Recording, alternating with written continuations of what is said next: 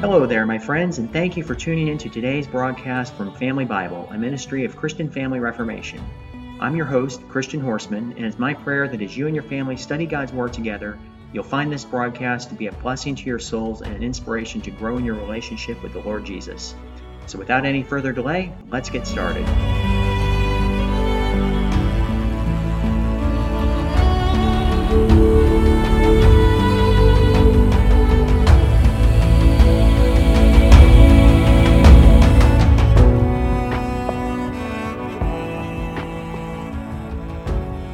Today we're taking a closer look at the eighth chapter of the book of Mark. A very great multitude, we are told, followed our Lord, and we cannot wonder at this, for there were many reasons which might draw a crowd around him. The power which he exercised over all nature was something so astonishing that many might follow him only with the wish of seeing him perform his miracles. Others, perhaps, went in the hope of personally benefiting by his acts of mercy, and some, no doubt, went with a real desire to hear him preach, wishing to know the plan of salvation which he proposed to mankind. In the same way, there are various motives which draw together the great crowds that sometimes surround eminent ministers of the gospel in our own times. Some come for one reason and some for another. But it is to be feared that in general, the great majority of hearers are not really in earnest about their souls. Still, there is cause for rejoicing when we see multitudes coming together to hear the preaching of the gospel. The word that is preached may prove to be a blessing beyond what was either expected or desired, but no matter what the motives were which guided this multitude to follow our Lord, he had compassion upon them all. He knew their circumstances. He knew that many had come from afar, and their zeal in following him, even though it might not have been of the highest and purest kind, was still rewarded. They were permitted to share his bounty, and to see and feel his miraculous power in feeding the huge crowd with the seven loaves and few fishes. The Pharisees, we are told, came forth to question our Lord, but it was with no wish to be instructed. They were not inquiring after truth, and they would not admit that they were in danger of suffering God's wrath forever, on account of the sins they had committed. If they had confessed themselves to be in such a state, how differently they would have acted. For instead of asking for a sign from heaven, with a contemptuous feeling that they were asking for more than Jesus Christ had the power to give, they would anxiously have sought to know if it really were true that he had come to save them. And then how gladly would the compassionate Jesus have relieved their anxiety, and assured them of safety through the atonement which he was about to offer. But since he knew the thoughts of their hearts, and since he knew that they were only tempting him, he sighed deeply in his spirit and left them.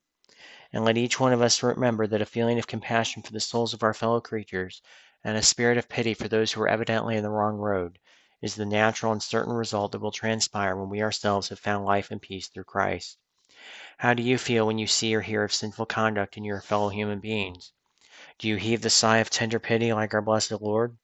Or are you vexed and irritated and inclined to use expressions that reveal more bitterness than compassion? Where there is no love for sinners, there can be nothing of the mind of Christ, for he loved them so far as to actually die for them.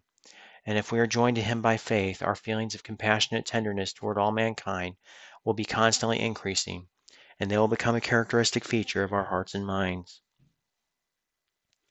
The conduct of the Pharisees greatly distressed our Lord, and therefore he very naturally warned his disciples against following their example. But alas, they did not understand him.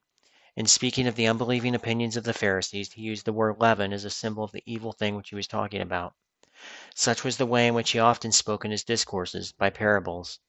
He explained spiritual things by temporal things, and certainly his disciples ought to have understood his meaning, even if no one else did.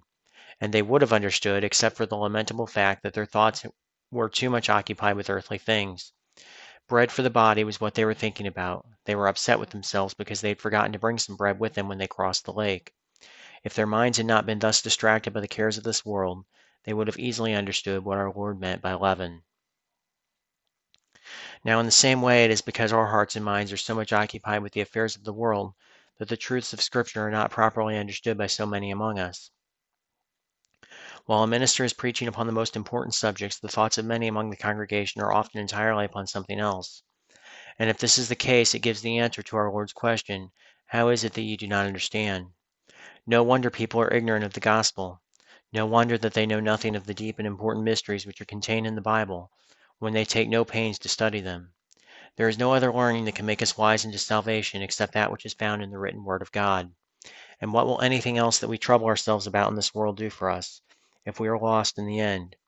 Oh, let us learn from the errors of Christ's disciples, May we be preserved from thinking so much about the bread that perishes that we begin to neglect the bread of life. One thing is needful. Are we taking pains to secure it? Whether the people of Bethsaida felt it or not, it was certainly a very bad sign for them when our Lord Jesus was about to perform a miracle upon a blind man, but led him out of the town to do it.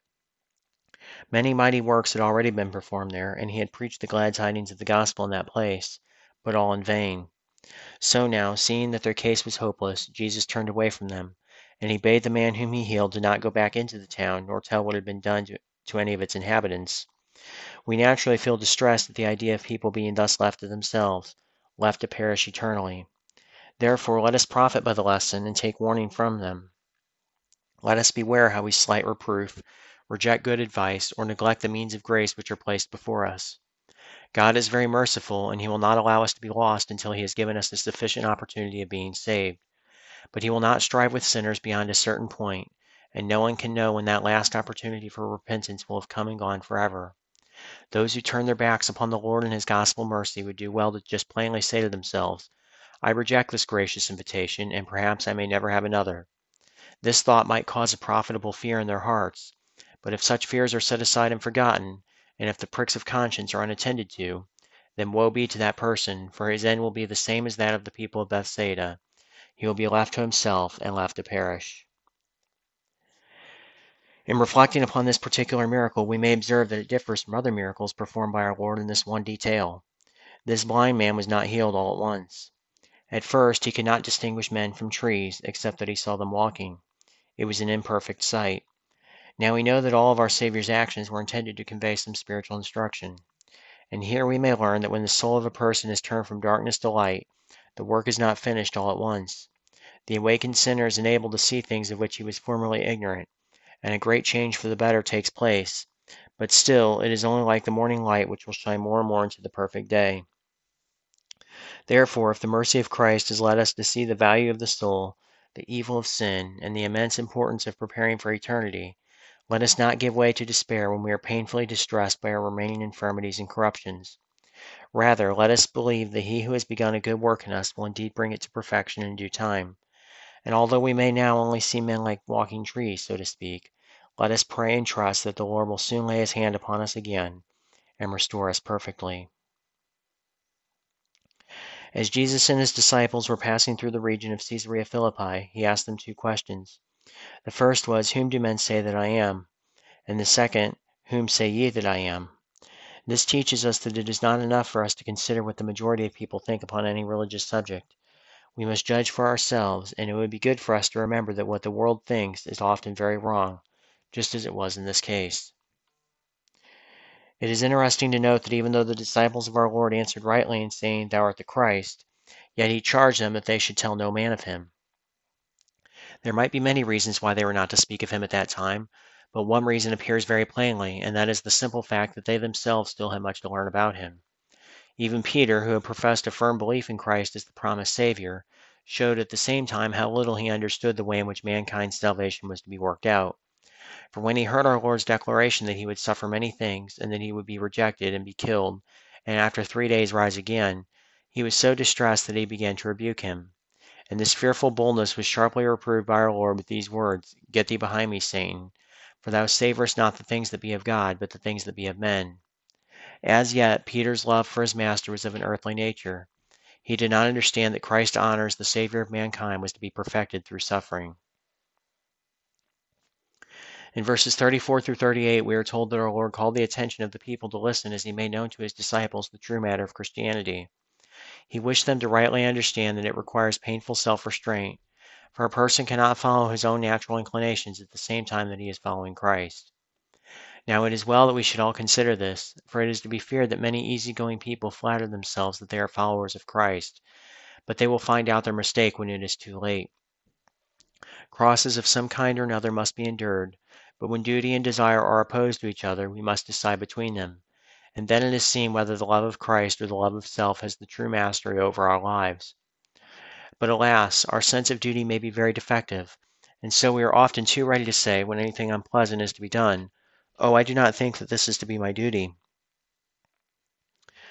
The eyes of our understanding are blinded by the great enemy of souls, who, being a liar from the beginning, persuades people to think that each particular act of self denial is unnecessary.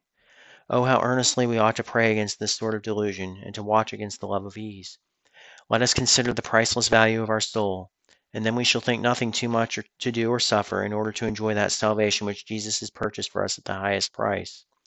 In our modern times, there are many places where Christ's people are not yet called upon to suffer death for his cause. But even if we were, how much better it would be to lose our present life, which cannot last more than a few years, than to lose that other life which will endure forever and ever.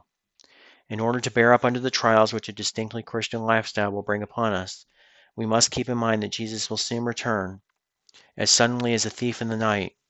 On that glorious day we shall not only see his glory, but we shall also share in it. And then how thankful we shall be to all eternity that, for a little while, we were willing to be thought very silly by the world. And this concludes our study today in the eighth chapter of the book of Mark.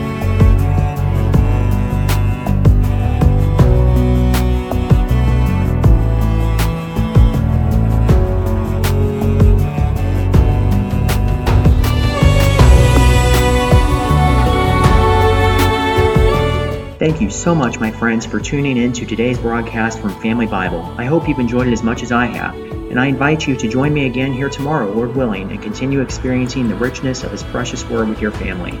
If you found this resource to be a blessing to you today, please share it with someone you know, and consider taking a moment to leave a comment and tell others what you found edifying. Also, don't forget to like and subscribe on YouTube so you'll never miss a new broadcast and feel free to visit my website, ChristianFamilyReformation.com, for inspiration and encouragement in your family's walk with the Lord. I'm your host, Christian Horstmann, and I want to thank you again for tuning in today.